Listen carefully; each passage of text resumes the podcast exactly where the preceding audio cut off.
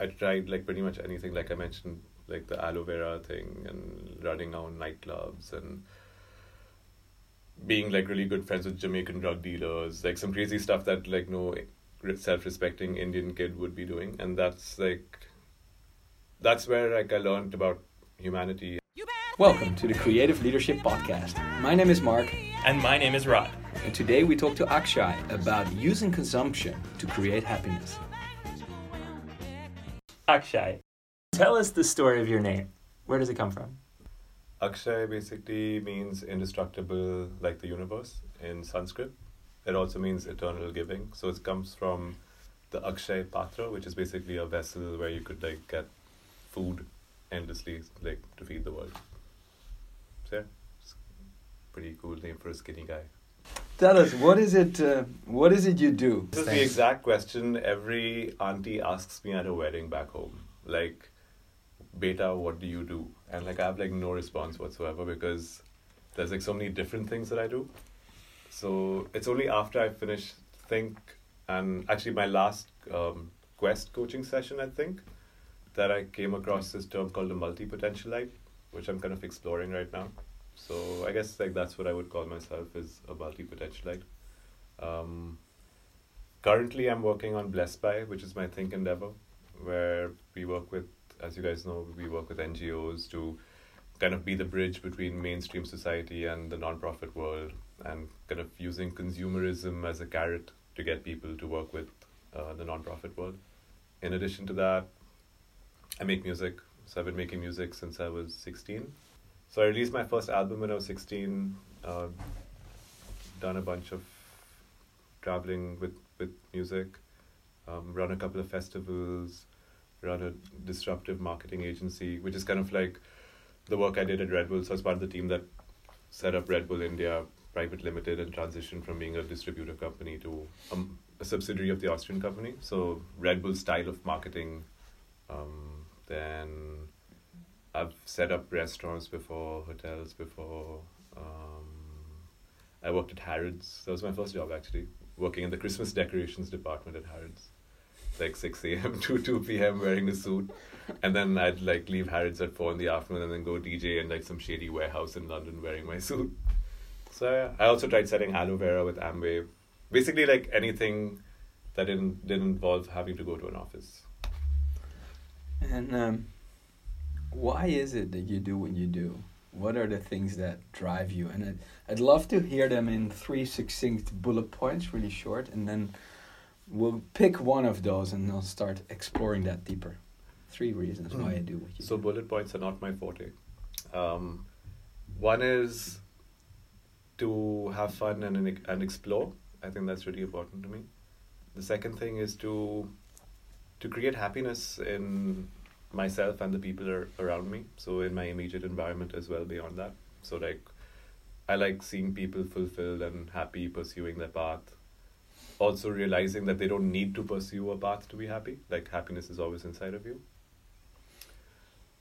i don't know if there is a third thing i think that's it exploring and happiness yeah fun fun plus exploring mm-hmm. and creating happiness or enabling happiness. Wh- which one would the aunties want to hear more about? Which which one? If you told if this to your aunties at that wedding, which one would they pick? They'd want to know about how I can look after the daughter that they want to marry. Bullet point number yeah, three. Right. That's, that's, that's, that's the one I was avoiding. avoiding avoiding cousins. Yeah, basically. That's, the that's the third bullet point. basically, that's what it is. But actually, since I've been married for three and a half years, it's pretty easy now. I'm like, hey, you know, I have a wife, and they're like, oh, and do you have a brother? I'm like, yeah, but he's also married. Like, do you have a cousin? And like, it goes on.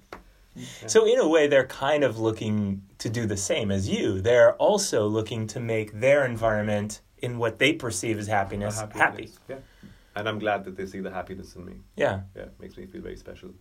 Yeah. Yeah. So what is it that you get back from from people from from the aunties, but also from from people that you make happy? What I mean, it's it seems like an obvious question, but what do mm. you get back from it? That is a good question, and that's not something I really thought about very much. I think it comes from a place of um, there's like this I don't know phrase or quote like about when your cup is overflowing I don't know. I'm, I'm really fucking it up, but it's just that like I currently come or like for the last couple of years I come from the space of just being grateful and content and happy with the life I have. And I just want to share that with other people and I believe that every human being should have the opportunity to feel that way. And uh, that's the driving like the motivation behind it is just like for every human being to feel joy and contentment in every moment. Yeah. So that's what I get out of it is um, kind of being part of that process or catalyzing it in some way or the other. If you look at your your current project Mm-hmm. um, and uh, the way that you try and link consumers to Yeah. NGOs Yeah. through consumerism, through some of the cool products that you guys create, Mm-hmm. what is your vision there? What do you want to achieve? My vision is, I mean, as in our mission is to create a community of 1 billion conscious consumers and then uh, transform them into active participants in the humanitarian sector.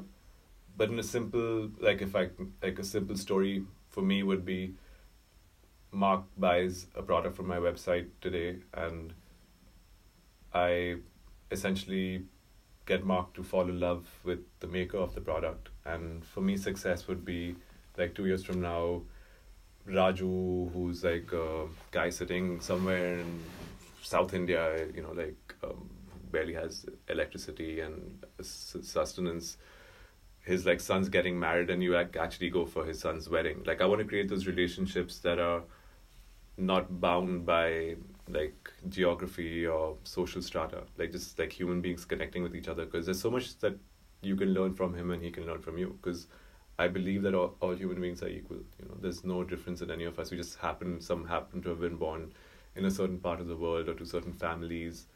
It's circumstance, and and I kind of want to bring that humanity out again through this. And so uh, this like the the idea of Blessed by kind of got formalized when we were doing the lift off at my module four, and I was like I went through this like major panic attack because I was asking myself these questions about why am I really doing this? What's my motivation for doing it? Like just like doubting yourself, you know, like when you want to do something, you always like shutting yourself. And I was basically walking back through Light Supply and I saw like this queue of people outside Primark, and it kind of hit me that people love stuff, you know, like they just are obsessed with owning stuff. And I remember this quote from the Dalai Lama where he says that the world is in chaos because human beings were created to be loved and objects were created to be used, but things are the other way around.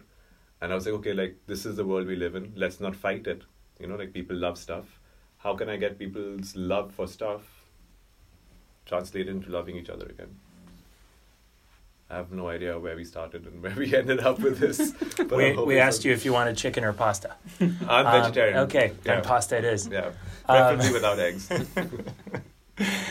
I I I love the the memory you brought up just before about working at Harrods Mm. and then DJing in a warehouse wearing wearing the same So, clothes. yeah, yeah. I just watched a documentary about Alexander McQueen, the designer. He Mhm. also has a like London warehouse stories, and I'm I'm what what is first of all what is what was that person like you Mm. in those days? How do you reflect back on on that person? That was I was I was just telling Husa about this how like London was such an integral part of um, growing up. Uh, it was just after college, so I went to like a college in Wisconsin in the U.S. Like just snow and beer, and that's about it, and lots of weed. And I basically moved to London. My parents were there, and London is so different from the U.S. Like when I was in the U.S., I found it to be very like grid it's like it's very straight line and london kind of swings in a way it's like you know, like anything goes. And that part of my life was just amazing because i somehow chanced upon this collective of age like british asian um, musicians sculptors and uh, we took over like this warehouse and there was like rooms upstairs there's an art gallery downstairs there's like our own nightclub in the back. And what was the question again Well, it, chicken or pasta? Right. I've, been still- asking this for a pasta. while. It's still It's still pasta. Okay. but uh, uh, the question is, looking back at that, that Yeah. person that you were Yeah. then and the person that you are today, Yeah. who, who do you see, or were you the same person? Um, I'm becoming that person again. So I was 21 then, 22. So just like go with the flow, just wanted to absorb and soak in things like a sponge. And um, I guess like some somewhere along the way, like I started creating things after absorbing stuff like a sponge. And coming to think was kind of trying to get back into like learning mode, you know, like not going into a place saying I know something. Like I actually wanted to come to think and just be hopefully the youngest person in the class and just like learn from like a bunch of really smart people. And uh, yeah, I mean, I tried like pretty much anything. Like I mentioned, like the aloe vera thing and running out nightclubs and being like really good friends with Jamaican drug dealers, like some crazy stuff that like no self-respecting Indian kid would be doing, and that's like that's where like I learned about humanity and like different cultures and what kind of unites us. Like things I've believed in since I was a kid, but like to see them kind of in my environment that was that was that was really cool because it's very different from the kind of world that we grew up with back home or like what you grew up with in mainstream society, just like kind of on the fringe.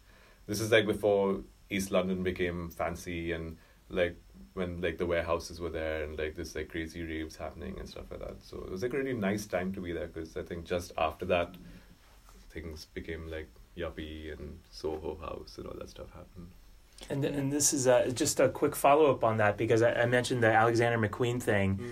uh, and I see I don't know I see a lot of similarities in in in in maybe in the environment. Mm. Uh, so it's a slightly different time period, maybe 10 years off, but it's still the same kind of movement between mainstream Harrods mm. to the fringes. Right. And and and that's a that's some something that's connecting the two because because I, I hear what you're saying right now that you're you're you're using consumption to yeah. change the world. Yeah. Yeah, there is.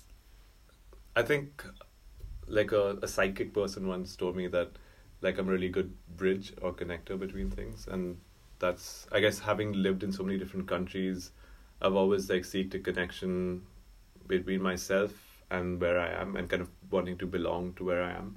Um, so I think maybe it stems from that like seeing the the oneness in, in everything.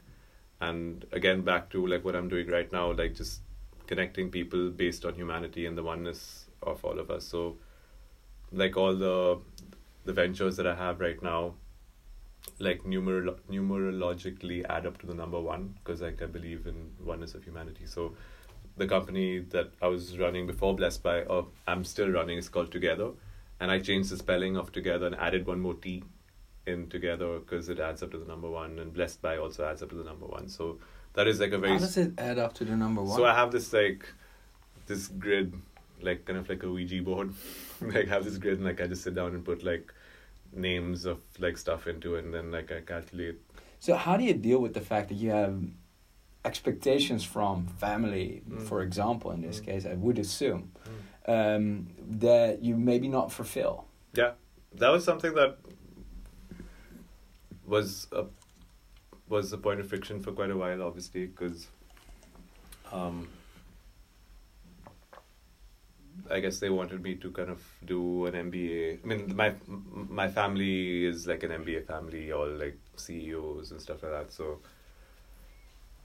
I guess like after a while, they just gave up. They gave up, you know, and. And that's on them. What was in you so, that you said, "I don't care," or "I don't," uh, or "I so do care, but I still do it"? So that's the thing. Like I saw, it's really interesting how life works because like it was kind of like a rebellion to seeing my dad and like the th- the frustration that he was going through, the corporate ladder, politics, and you know like that annual raise every year depending on how long you've been in the company and stuff like that. So that was one part of it, and the other part of it was just like freedom and not wanting to just sit in an air conditioned office and you know like typing on laptop and just the love for music and experimenting with technology. So like all these things came together really interestingly, and like I was saying, I mean, I disappointed them many times. No, obviously I didn't My parents like amazing people. Um, I think when I started kind of delivering or like maybe when my face was in the newspaper when I was a teenager, I think that kind of like okay, cool, like you know, our kids doing something, and um, so that kind of changed from. I mean, they never like said you have to do this, but it was like from life experience. Like, if I don't equip you with X amount of education, then in the world we live in, I don't know what you will do. So it came from an understanding, a paradigm of the world, which is a very relevant one, to be honest.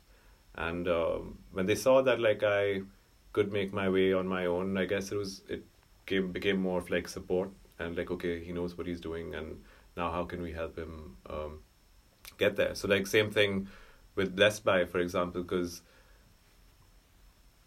it's not could be like an interesting business business but like i mean impact is the primary focus of what i'm doing. So like this is again a conversation like my dad will have with me because it happened a month couple of months ago maybe a month back and you know like where's it going? What what kind of money will it bring in and stability and stuff like that? And uh, so for a change I actually I, I i told him like well i i appreciate being grilled and interviewed. Like i think now it's more of a time to trust that I know what I'm doing and to step into like support mode. So, like for for I like clearly said that you know like I would prefer it if you took that role instead and like like immediately like on the car ride home like he's okay how can I help you?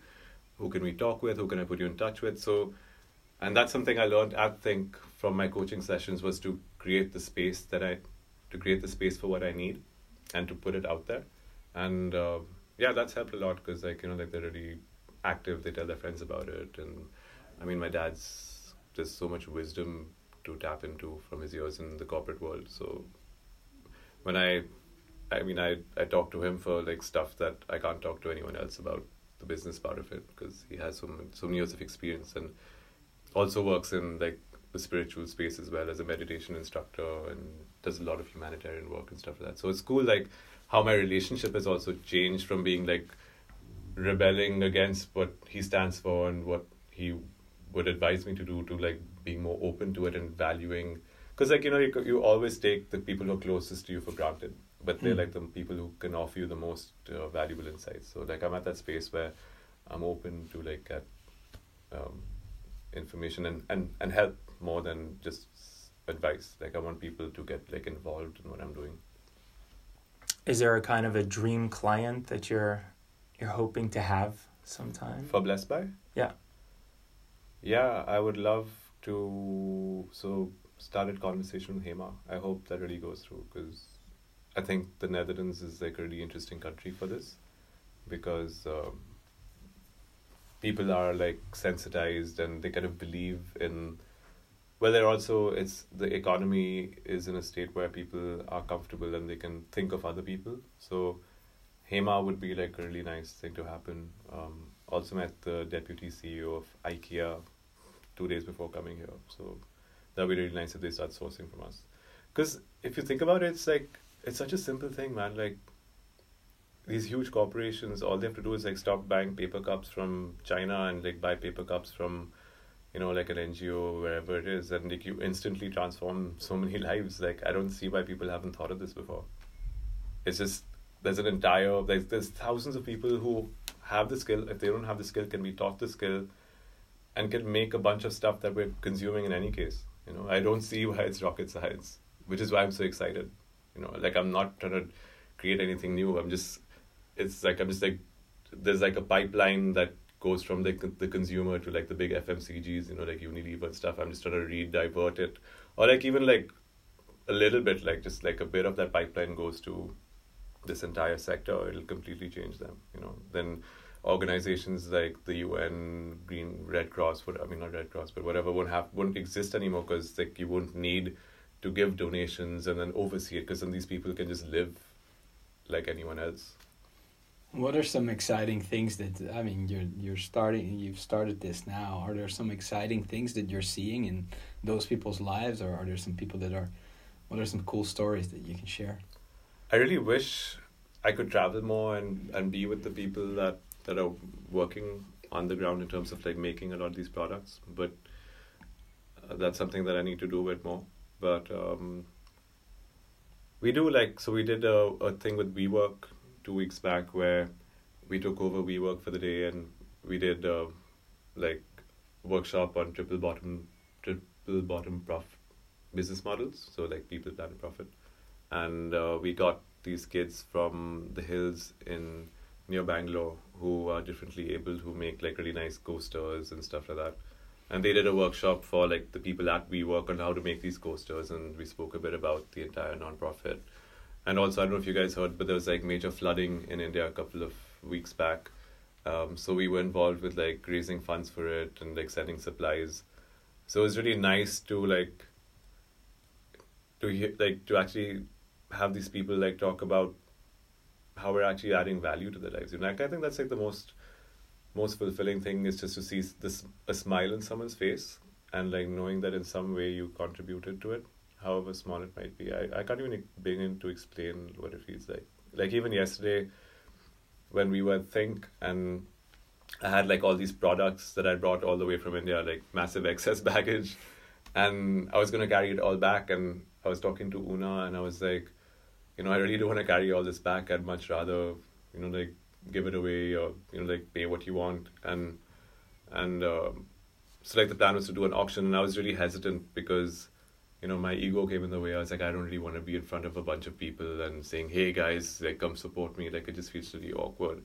But I'm really glad that like I got over that and and like just to see like people picking up stuff, you know, like when you picked up the stuff that you did or like the soft toys and stuff like just seeing smiles on people's faces that is it's invaluable like i think that's if there is a purpose to live that should be just it like just to see people happy you know like just to see people like running out with a soft toy feeling like a kid again. And knowing that there is someone like 8000 km away who like doesn't have to i don't know sell their soul for you know like one meal like, like it's like in my like in my worldview it's like kind of getting your cake and eating it too Mm. you know it's like the most amazing i feel like i've like hit the gold mine you know Do you, do you think that you forgot to some extent why you brought those things over? As in, that moment of hesitation for the auction yeah was also a, a moment of lapse where you were thinking of the ego more than the original intention.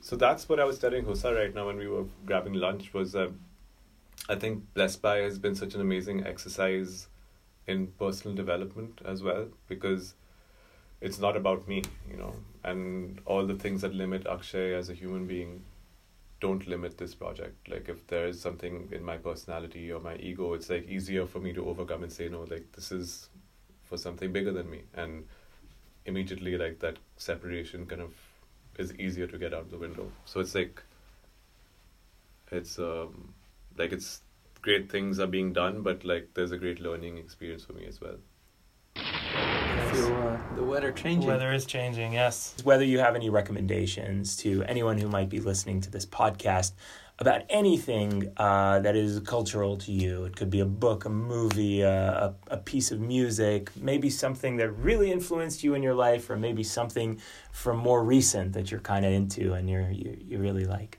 mm, i think meditation Mm. is the single most powerful thing i've encountered in my life. And um, that's something like i share as often as i can. Um, it's the most useful tool we have to deal with the world we live in today and to deal with our evolution. Because like i think a lot of our issues like ego and stuff are essentially us trying to deal with our evolution in different parts of our brain. And meditation is like man i was like such a angry little shit when i was a kid and like as you can see i'm pretty much the opposite now and that's like years and years of effort you know and it, it pays off and you just look at the world differently i think if there's anything that i have as a recommendation it's like meditate even if it's like 10 minutes 5 minutes And what and what's a good place to start if you're not a person who meditates regularly and you hear about it and whatever? Like, how do you, what would you, uh, how do you invite people into that world? What should they listen to or read? So there's a get them? bunch of apps out there i haven't really used any of them but i've seen like a couple of people use them um, there's a bunch of apps Mindspace, Headspace. Headspace. Head, Headspace, yeah. yeah. There's there's really good books. I really like book, books on Buddhism. Um, Happier Than the Dalai Lama is a really cool book. Jose Manchado, he came and spoke at the festival. Mhm. His book's really nice. Um, and there's like some nice little like one liner meditation, like you just like reflect on the way you feel and stuff. In terms of programs, there's The Art of Living, which is something that I did when I was a teenager. Like there's a basic program which is like a three day thing. Um, you can do it like so like after office a couple hours for three days. And then like super intense is some this thing called Vipassana, which is like, Ten days. hardcore shit, like no Yeah. talking, no eye contact. So like depends depends like how deep you want to go. Um, there's so many different options there. Yeah. And um, it's very close to our second question, which is what is a daily practice you do? And obviously, I suppose you, you meditate. Uh, how do you do it? What is your practice? Mm. So when I started Think, my meditation was one hour every day. But somewhere in the middle of Think, there was a new meditation I added to what I was doing, so it became two hours every day, which is why I was late for most of my classes. Um, so it's like wake up. Um, there's like some breathing exercises, pranayam, and some yoga, and uh, then cyclic breathing, and then essentially meditation for the rest of the time. And uh, I guess I can't go into details because I'm not a qualified instructor, but uh, what I do is essentially um, many different programs learned at, at the Art of, Art of Living, combined with like some stuff that I learned from um, um, special person in Delhi. I was avoiding using the word guru, Hmm. like just really, because like she kind of defies Yeah. the concept of a guru. Cause Yeah. like when you so like the first time I met her, I was expecting like lady in white and like radiating, and she's like wearing black and like dark lipstick and like this big like bindi on her forehead, and you know it's just like she looked like she's gonna attack you, but like the kind of energy, really cool. There's like so much that we don't know. It's really amazing that. Yeah. Thank you. Yeah. Thanks. Thanks, Akshay. This has been the Creative Leadership Podcast. My name is Rod. And my name is Mark.